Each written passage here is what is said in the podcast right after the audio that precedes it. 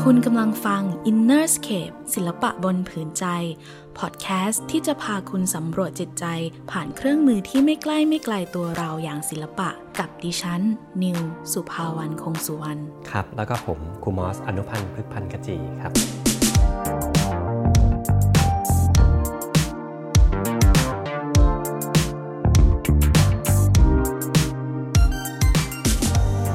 เมื่อการระบาดของโควิดกลับมาปั่นป่วนชีวิตประจำวันของทุกคนอีกครั้งค่ะเด็กๆต้องเริ่มเรียนออนไลน์จากที่บ้านกลายเป็นช่วงเวลาที่ทำให้คุณพ่อคุณแม่เนี่ยต้องปรับบทบาทมาทั้งดูแลแล้วก็มีส่วนร่วมกับการเรียนรู้ของเด็กๆอย่างใกล้ชิดเลยไม่เว้นแม้กระทั่งการทำศิลปะ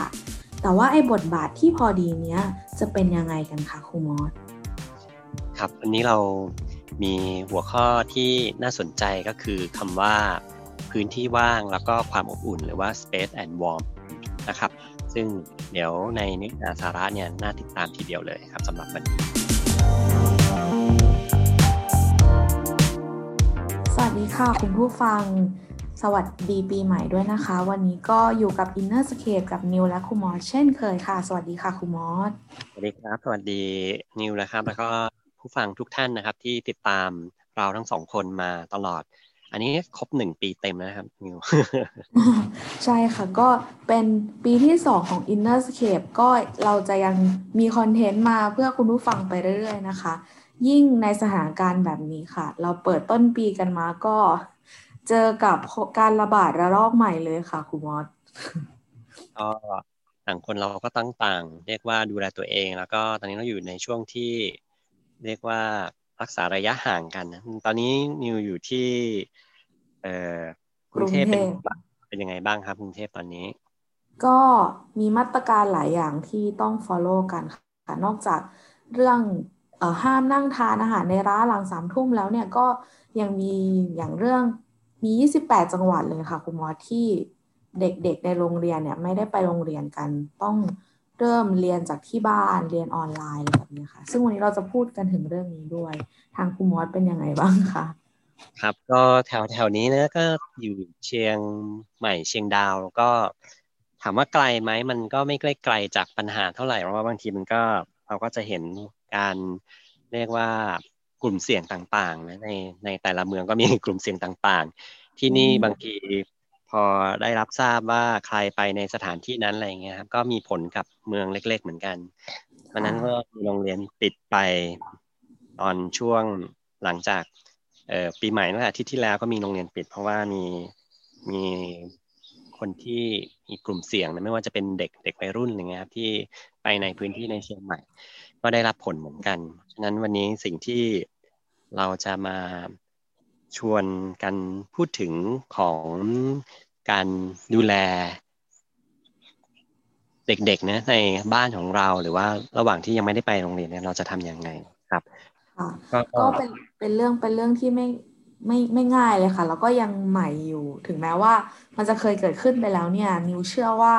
คุณพ่อคุณแม่หลายๆคนก็ยังกังวลใจว่าเอ๊ะเราจะต้องวางบทบาทตัวเองยังไงหรือว่ามีส่วนร่วมกับเด็กเด็กๆมากน้อยแค่ไหนอะไรแบบนี้ค่ะครับแล้วก็วันนี้เรามาโฟกัสถึงกับเด็กเล็กสักหน่อยหนึ่งเพราะว่าเด็กเล็กก็ตอนนี้ก็ปิดแทบจะเรียกว่า ร้อยเปอร์เซ็นต์ ทีเดียวก็ต้องอยู่บ้านกับเอ่อคุณพ่อคุณแม่คุณปู่คุณย่าคุณตาคุณยายหรือว่าคนที่บ้านเนี่ยซึ่งเราก็จะเห็นถึงเอ่อสิ่งที่เกิดขึ้นตั้งแต่ปีที่แล้วว่าตอนแรกเราพูดถึงการเรียนผ่านออนไลน์นะครับซึ่ง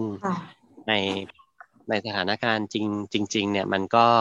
เราก็คงจะเห็นแล้วล่ะว่ามันคำตอบมันเป็นยังไงบ้างสำหรับเด็กเล็กในที่นี้หมายถึงเด็กอนุบาลนะครับว่าเวิร์กหรือไม่เวิร์กนะครับก็อย่างแรกเลยก็คือเราเราเห็นข้อจำกัดของเรื่องของเด็กนะกับความกับการมองหน้าจอคอมพิวเตอร์นะครับซึ่งอันนี้เราพูดกันอีกสักครั้งหนึ่งนะก็อย่างน้อยก็ทำให้สังคมเนี่ยมีความตื่นตัวเรื่องนี้เพราะว่าอย่างที่นอกรอบไปนะก็ได้เกริ่นให้นิวฟังว่าในในต่างประเทศช่วงเนี้ยครับมีการมีการพูดถึงข้อตกลงบางอย่างนะของการศึกษาระดับประถมวัยกับการใช้คอมพิวเตอร์ในระดับเด็กเล็กเนี่ยเพราะว่า ในสักอาทิตย์ที่แล้วก็มีการส่งเรียกว่าให้ลงชื่ออันนี้มันจะเป็นทางยุโรปนะก็คือเขาก็โดนโควิดเหมือนกันนั่นแหละแล้วก็โดนหนักด้วยนะครับก็คงจะเห็นปัญหาเช่นเดียวกับหลายๆที่ว่าในที่สุดแล้วเนี่ยเราผู้ใหญ่อย่างเราเนี่ยหรือว่าคุณพ่อคุณแม่เนี่ยเราจะช่วยระหว่างเนี่ยที่ไปลำบากไปโรงเรียนลำบากเนี่ยเราจะเราจะดูแลเด็กๆอย่างไรดีเพราะว่าถ้าเกิดเราจะใช้เอ่อออนไลน์หรือว่าคอมพิวเตอร์อย่างเดียวเนี่ย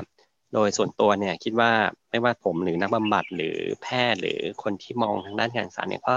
ก็บอกแล้วว่ามันมันแทบจะเรียกว่าไม่ไม่เวิร์กเลยนะครับสำหรับการที่ให้เด็กเนี่ยอยู่กับหน้าจอก็เราก็อาจจะต้องหาวิธี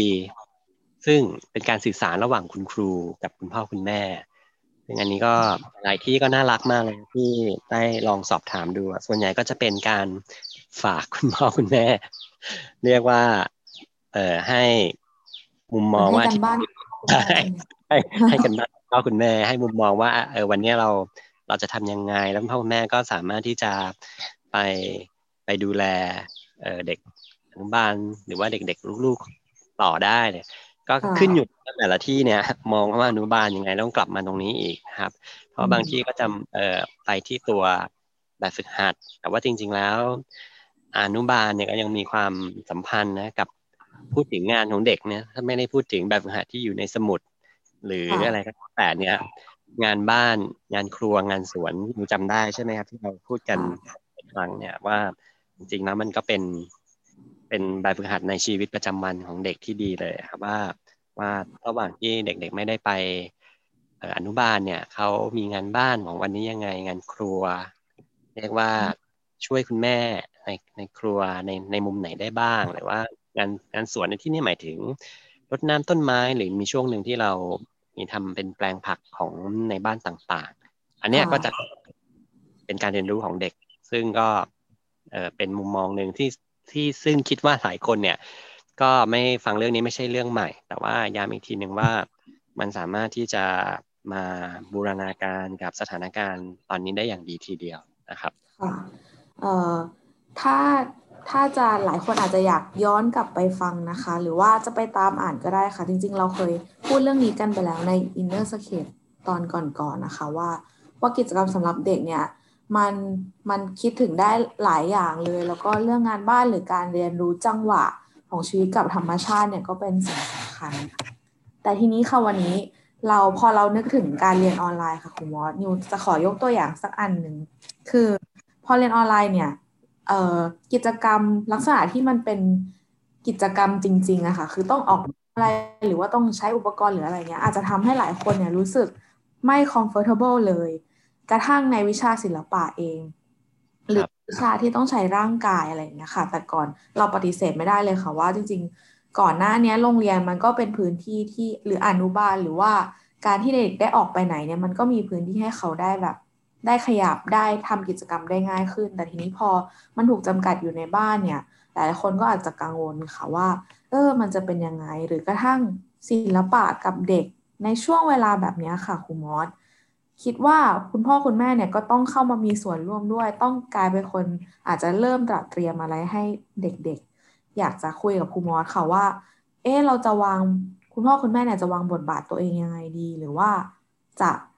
ต้องสร้างบรรยากาศอะไรหรือต้องเตรียมพร้อมอย่างไรบ้างคะครูมอสครับโอ้ก็จริงๆเรากลับมาเรียกว่าความรู้ของในสถานการณ์นี้ในหนึ่งรอบปีที่ผ่านมาผมจำได้เลยว่าที่หลายๆที่ในในต่างประเทศรวมถึงในบ้านเราเนี่ยพูดเรื่องพื้นที่ระหว่างผู้ปกครองคุณพ่อคุณแม่กับเด็กด้วยคำว่าพื้นที่เนี่ยนั่นหมายถึงไม่ใช่ว่ารักษาระยะห่างในความหมายหมายถึงที่พอเด็กกับคุณพ่อคุณแม่เนี่ยอยู่บ้านหลังเดียวกันแทนที่เราจะได้ทำงานด้วยกันหรือว่าอยู่ร่วมกันอย่างอย่างอย่างราบรื่นนะครับก็กับเรามีข้อมูลนะจริงแล้วนิวอาจจะเคยได้ยินเรื่องนี้บ่อยเพราะว่านิวก็น่าจะเห็นเห็นในเรื่องของการศึกษาเยอะเหมือนกันในช่วงหนึ่งปีที่ผ่านมาที่มันมีคอนฟลิกต์ในบ้านนะครับเกิดเกิดขึ้นเหมือนกันไม่ว่าจะเป็นระหว่างเด็กพ่อแม่นะในช่วงวัยต่างๆชั้นมาสักทีเดียวแต่ก็มันก็โยงมาถึงว่าใน ในสิ่งที่เด็กๆควรจะเรียนรู้ระหว่างเนี้ยเพราะว่าในสิ่งรอบข้างก็เต็มไปด้วยข้อมูลเนี่ยเราก็จะไม่ได้เอาข้อมูลเนี่ยมาทำงานกับกับเด็กแต่ว่าในความหมายเนี่ยคือไม่ใช่เราไม่ได้เรียนผ่านข้อมูลแต่ว่าเราอนุบาลเนี่ยเราเรียนรู้ผ่านการการลงมือทำแล้วก็สิ่งหนึ่งที่นอกเนี่ยจะพูดถึงบ้านเงินครัวเงินสวนแล้วเนี่ยสิ่งหนึ่งที่ก็อยากชวนคุณพ่อคุณแม่อีกสักครั้งของศิลปะก็เป็นคำถามที่เอ่อเลยนะครับว่าสำหรับแล้วว่าเราจะเตรียมยังไงนะครับก็อยากจะให้พื้นที่หน่อยว่าพอเป็นเด็กเล็กแล้วเนี่ยพอคุณครูบอกว่าอ้าวเราไม่ได้เจอกันที่ห้องเรียนหรือชั้นเรียนแล้วเนี่ยพ่อแม่อาจจะกังวลแล้วว่าอ้าวเราต้องทำบทบทบาทยังไงเพราะว่าหลายๆคนเนี่ยเอ่อไม่ได้ไม่ได้มีโอกาสที่จะเชื่อมบทบาทแบบเลยก็คือก็จะคิดว่านี่คือสิ่งที่เกิดขึ้นในโรงเรียนของครูครูครูที่ดูแลเด็กๆอยู่เขาอยากจะบอกว่าบทบาทของอนุบาลเนี่ยคือการให้คุณพ่อคุณแม่เนี่ยเป็นผู้เตรียมหรือว่าเอ่อเรียกว่าผู้อำนวยความสะดวกนั่นเองฉะนั้นถ้าเราเรามีพื้นที่ของของห้องหรือของบ้านหรือห้องนอนของน้องก็ดีเนี่ยตอนนี้สิ่งที่อยากจะให้เตรียมก็คือมุมของอุปกรณ์นะว่าเราเราเก็บอุปกรณ์ไว้ตรงไหนเราจัดโต๊ะให้โต๊ะเด็กเนี่ยให้เด็กนั่งนั่งอย่างไรถ้าเราจะทำงานศิลปะหรือให้เด็กเนี่ยได้นั่งวาดรูปหรือวาดภาพเรามาเข้าใจก่อนว่าตอนนี้เด็กไม่ได้เรียนจากคำสั่งเด็กเล็กไม่ไม่ได้ไม่ได้เรียนจากคำสั่งแต่เรียนรู้ใช้คำว่าเรียนรู้ผ่านการลงมือทำแล้วก็ผ่านการทำตามฉะนั้นสมมติว่าถ้าคุณพ่อคุณแม่ต้อง work from home เนี่ยก็ในช่วงเช้าของแต่ละวันเนี่ยเพราะว่าเราพูดถึงจังหวะด้วยจังหวะหมายถึงว่าตอนเนี้ยถ้าเป็นสิบจะเป็นช่วงเช้าเนี่ยที่เราอัดในพอดแคสต์ตอนนี้เป็นช่วงเช้าอยู่เนี่ยตอนเนี้ยเด็กๆก็จะมีเรียกว่าสมองเนี่ยก็จะตื่นรู้จิตใจก็ยังเบิกบานภาพเช้ายังไม่งงเงียเพราะฉะนั้นเนี่ย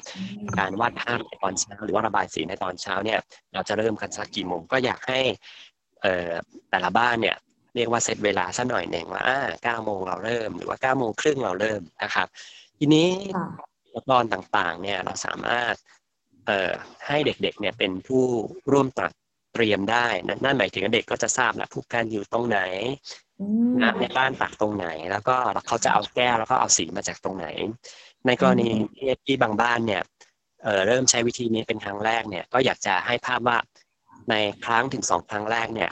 ให้คุณพ่อคุณแม่เนี่ยเป็นผู้ช่วยเตรียมเมื่อกี้เรากลับไปภาพภาพแรกก็คือว่าเราเราเรียนรู้ผ่านการทำตามนั่นหมายถึงคุณพ่อคุณแม่เนี่ยเป็นเป็นผู้ทำตามก่อนนะไอ้เป็นผู้เริ่มต้นและเด็กๆทำตามครับอืมค่ะนี่ก็จริงๆเชื่อมโยงกับการทำงานบ้านที่ครูมอสได้เกริ่นไว้ด้วยนะคะว่าเออเป็นกิจกรรมใช่เราไม่ได้บอกว่าวันนี้ไปกวาดตรงนี้ให้พ่อหน่อยอันเนี้ยคำสั่งนะแต่ว่าถ้าคุณพ่อหรือคุณแม่เนี่ยพาลูกกวาดบ้านเนี่ยใช้คำนี้ว่าพาลูกกวาดบ้านเนี่ยก็คล้ายๆกันวันนี้คุณพ่อคุณแม่พาลูกวาดภาพหรือระบายสีพอดแคสต์พอดแคสต์เนี่ยลงไปในรายละเอียดมากๆเลยนะว่าเราจะวาดรูปกับเด็กอย่างไรเราจะเตรียมงานกับเด็กอย่างไรก็อยากชวนทุกท่านเนี่ยสามารถถ้าสนใจหรือว่าได้ได้ได้มีโอกาสฟังครั้งนี้เป็นครั้งแรกๆเนี่ยสามารถย้อนกลับไปฟังวิธีการทำงานของเราของเราเนี่ยในในพอดแคสต์ของเราเนี่ยเราพูดถึงสองแบบเราใช้คำว่าวาดภาพหรือว่าการระบายสีถ้าเราวาดภาพมันก็เป็นพวกเหมือนกับเป็นสีจากขี้ผึ้งในในกล่องสีเขาจะเขียนว่าพวกเครยองหรือว่าแว็กซ์เครยองอันนี้ก็จะเป็นข้อแนะนำที่ให้เด็กๆเนี่ยได้วาดภาพโดยส่วนใหญ่เนี่ยเราไม่ต้องสอนวาดภาพเลยนะครับเอ่อทุกๆท่านว่าเด็กทุกคนจะวาดภาพได้เองโดยธรรมชาติของเด็กเรียกว่าเป็นเป็นทั้งธรรมชาติเป็นทั้งสัญชาตญาณของเด็กฉะนั้นเนี่ยเอ่อสิ่งหนึ่งที่เราพูดถึง Space เมื่อสักครู่เนี่ยนั่นนั่นหมายถึงตอนนี้เรากำลังจะเข้าสู่คำว่าพื้นที่แล้วว่าเนี่ยเป็นพื้นที่ของเด็กๆที่เรามักจะได้ยินคำว่าเด็กๆต้องการความอิสระพ่อแม่อย่าลืมนะครับว่าเนี่ยก็คือความอิสระแรกๆเลยว่าถ้าเด็กอยากให้เขาอยากมีพื้นที่วาดภาพเนี่ยเราไม่ต้องไปกำหนดว่าเออต้องวาดแบบนี้วาดตามนี้หรือเราไปเอาหนังสือที่เรียกว่าเป็นหนังสือที่สอนวาดภาพอันนี้ไม่ไม่ไม่จำเป็นเลยเราเราไม่ได้พูดเออลักษณะการวาดให้เหมือนหรือวาดตามแบบ เด็กๆวาดได้เองนะฮะแต่ว่าคำว่าวาดทำตามเนี่ยนะนั่นหมายถึงคุณพ่อคุณแม่วาดรูปเล่นของคุณพ่อคุณแม่เองด้วยนะครับอันนี้เป็นเบสครับนิวค่ะทีนี้ในส่วนเมื่อกี้คือเราพูดเรื่องวาดภาพใช่ไหมคะแล้วเราก็เคยพูดกันเรื่องระบายสีเอาไว้ด้วยซึ่งก็จะคล้ายๆเชื่อมโยงเหมือนกันค่ะว่าเราเรามีตอนหนึ่งที่พูดว่าเราเด็กต้องระบายสีออกนอกกรอบได้อันนี้ก็เป็นส่วนสำคัญใช่ไหมคะคุณหมอผมผมก็พยายามที่จะนำเสนอสารที่สำคัญนะนะก็คือเหมือนว่าการสื่อสารที่สำคัญว่าเราจริงๆแล้วล่ะคนรุ่นเราเนี่ยเราโตมาในการศึกษาศิลปะที่ถูกกรอบนะหรือว่าขาดความอิสระหรือพูดง่ายๆเราเราเรียนรู้มาในอีกเส้นทางหนึ่งที่ฟันธงเลยว่าผิดเพี้ยนไปแต่จริงๆแล้วเนี่ยเด็กยุคใหม่เนี่ยได้รับข้อมูลการศึกษาที่ทำให้ข้างในเนี่ยเติบโตได้นะจิตใจเนี่ยเติบโตได้เพราะฉะนั้นก็อยากจะเชิญชวนคุณพ่อคุณแม่เนี่ยให้เด็กๆเนี่ยเรียกว่าระบายสีพาเด็กๆออกนอกกรอบได้ซึ่งอันนี้สำสำคัญทีนี้คำว่าออกนอกกรอบเนี่ยหลายคนนึกไม่ออกเพราะว่าเรายังไม่ได้มีโอกาสมาเจอกันเลยตั้งแต่ที่เราเคยตั้งใจว่าเราจะมีพอดแคสต์แล้ววันนึงเราอาจจะได้เวิร์กช็อปกับผู้ฟังอะไรอย่างเงี้ยครับจริงๆแล้วเราก็ความหมายคือเราไม่ต้องเราไม่ต้องล่างเส้นของรอบนอกของสิ่งที่เราจะวาดเช่นอย่างเช่นถ้าเราจะสมมุตินะง่ายๆเลยถ้าเด็กๆจะระบายสีดวงอาทิตย์น่ะเขาไม่ต้องเขียนมันเป็นเส้นวงกลมแต่เขาสามารถเอาคู่กันเนี่ยจุ่มสีและค่อยๆวาดดวงอาทิตย์ออกมาจากข้างในของตรงตรงแกนกลางแล้วค่อยๆออกมาเป็นดวงผมว่าอันนี้น่าจะทำให้หลายๆคนเนี่ยนึกภาพออกว่ามันต่างกันนะกับการที่ไปเขียนเป็นเส้นวงกลมแล้วระบายสีในดวงอาทิตย์สองแบบนี้จะแตกต่างกันเพราะฉะนั้นคำว่าระบายสีออกนอกกรอบนั่นหมายถึงดวงอาทิตย์ของเขาเนี่ยมันอาจจะไม่ได้กลมเอ๊ะไม่ได้กลมเหมือนเหรียญบาทหรือเหรียญห้าบาทแต่ว่าเขาสามเขาสามารถเริ่มจากข้างในและออกไปข้างนอกเพราะฉะนั้นไม่ว่าจะวาดอะไรก็ตามเนี่ยเด็กๆเนี่ยเขาจะเริ่มจากเนื้อเนื้อหาของการระบายสีแล้วก็ขยายขยายการระบายนั้นออกไปอันนี้คือความหมายของการที่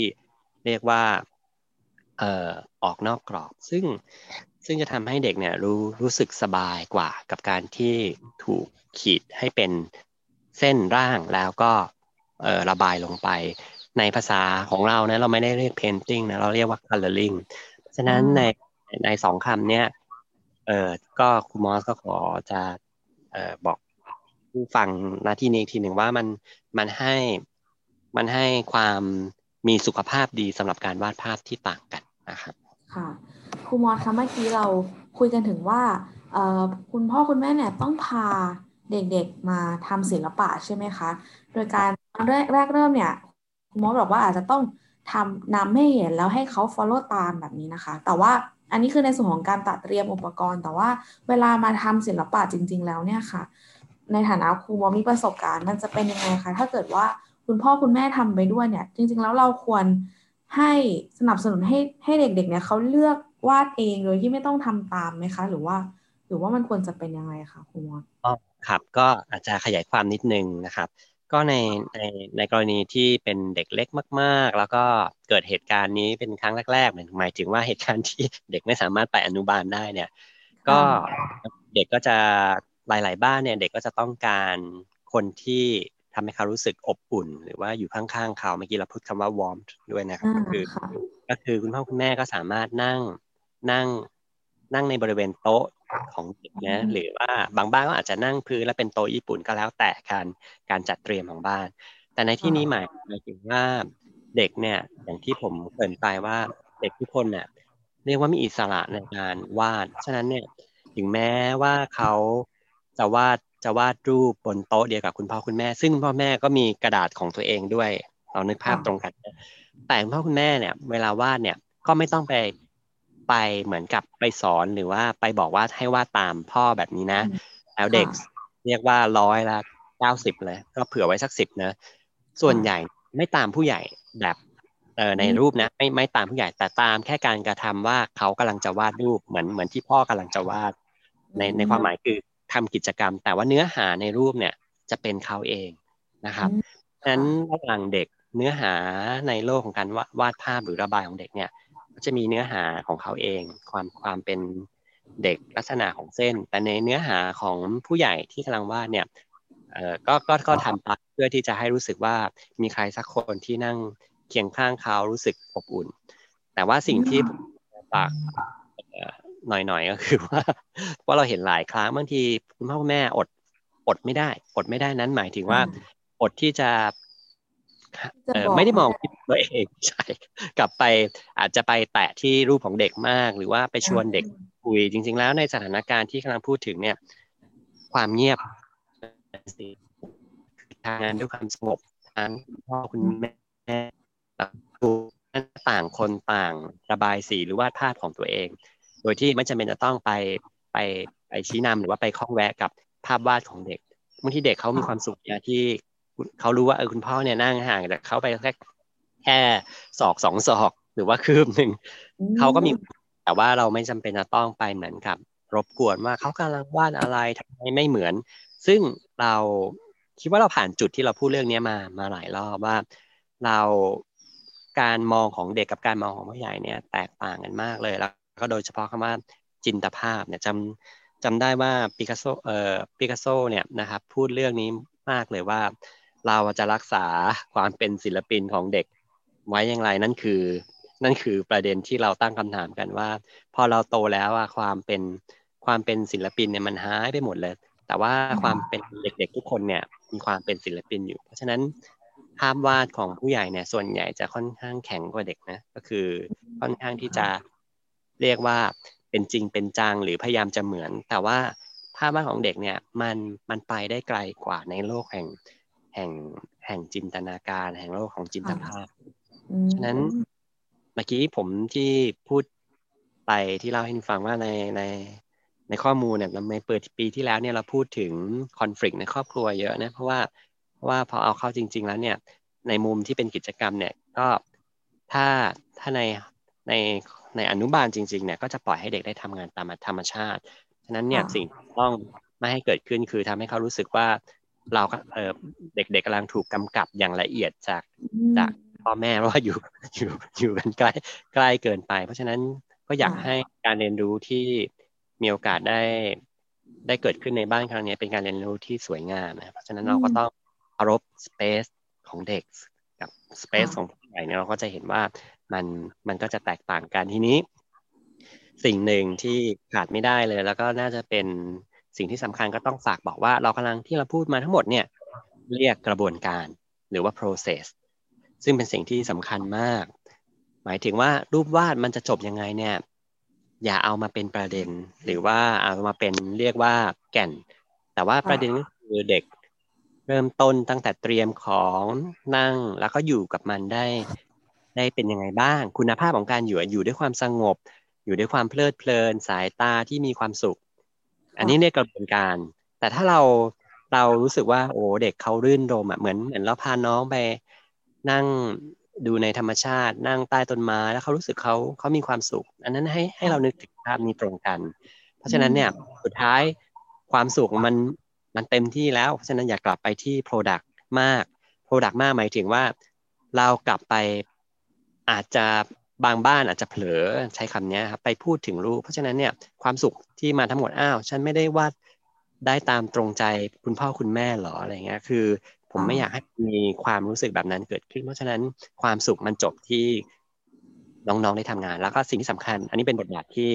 คุณพ่อแม่จะช่วยให้เติมเต็มได้ดีทีเดียวก็คือการช่วยกันเก็บอุปกรณ์หรือว่าเอาน้ำไปทิ้งล้างผู้กันให้เรียบร้อยแล้วก็เช็ดให้เรียบร้อยแล้วก็กลับไปเก็บในช่องหรือว่าในกล่องหรือว่าในชั้นที่คุณพ่อคุณแม่แต่ละบ้านเตรียมไว้อันเนี้ยความสำเร็จมันอยู่ที่ตรงนี้ต่างหากล่ะเพราะมันก็จะกลับมาที่ระเบียบวินัยนะในการทำศิลปะด้วยนะครับค่ะฟังจากครูมอสพูดแล้วเนี่ยความสวยงามและความอิ่มเอมใจเนี่ยมันเหมือนอยู่ระหว่างทางหรืออยู่ผ่านกระบวนการอย่างที่ครูมอสบอกจริงๆนะคะแต่ที่ขอถามเพิ่มสักเล็กน้อยในฐานะนี้คุณหมอครูมอสคงจะจะเป็นคนที่ได้เห็นเด็กๆเนี่ยแบบปล่อยใจลื่นรมแล้วก็อยู่กับศิลปะมาแต่ว่าคนที่อาจจะไม่เคยมีโอกาสเห็นหรือว่าอย่างที่เราพูดเมื่อกี้ว่าคุณพ่อคุณแม่ที่อาจจะยังไม่รู้ว่าจะต้องจะต้องปล่อยให้เขาทำหรือว่าเว้นมีมีระยะหรือให้ความอุ่นเขายังไงเนี่ยคุณหมอคิดว่า เด็กจะอยู่กับศิลปะได้เขาจะอยู่ได้นานไหมคะพอถึงเวลาทำแล้วอะไรแบบนี้ครับก็จริงๆเอาเอาเอารวมๆนะเนื่องจากเอ่อเราพูดถึงเด็กเล็กแล้วก็ปฐมวัยเนี่ยอนุบาลหนึ่ง สอง สามเนี่ย สี่ ห้า หก ขวบเนี่ยการระบายสีของเด็กเนี่ยจะอยู่ที่ สิบห้าถึงยี่สิบ นาที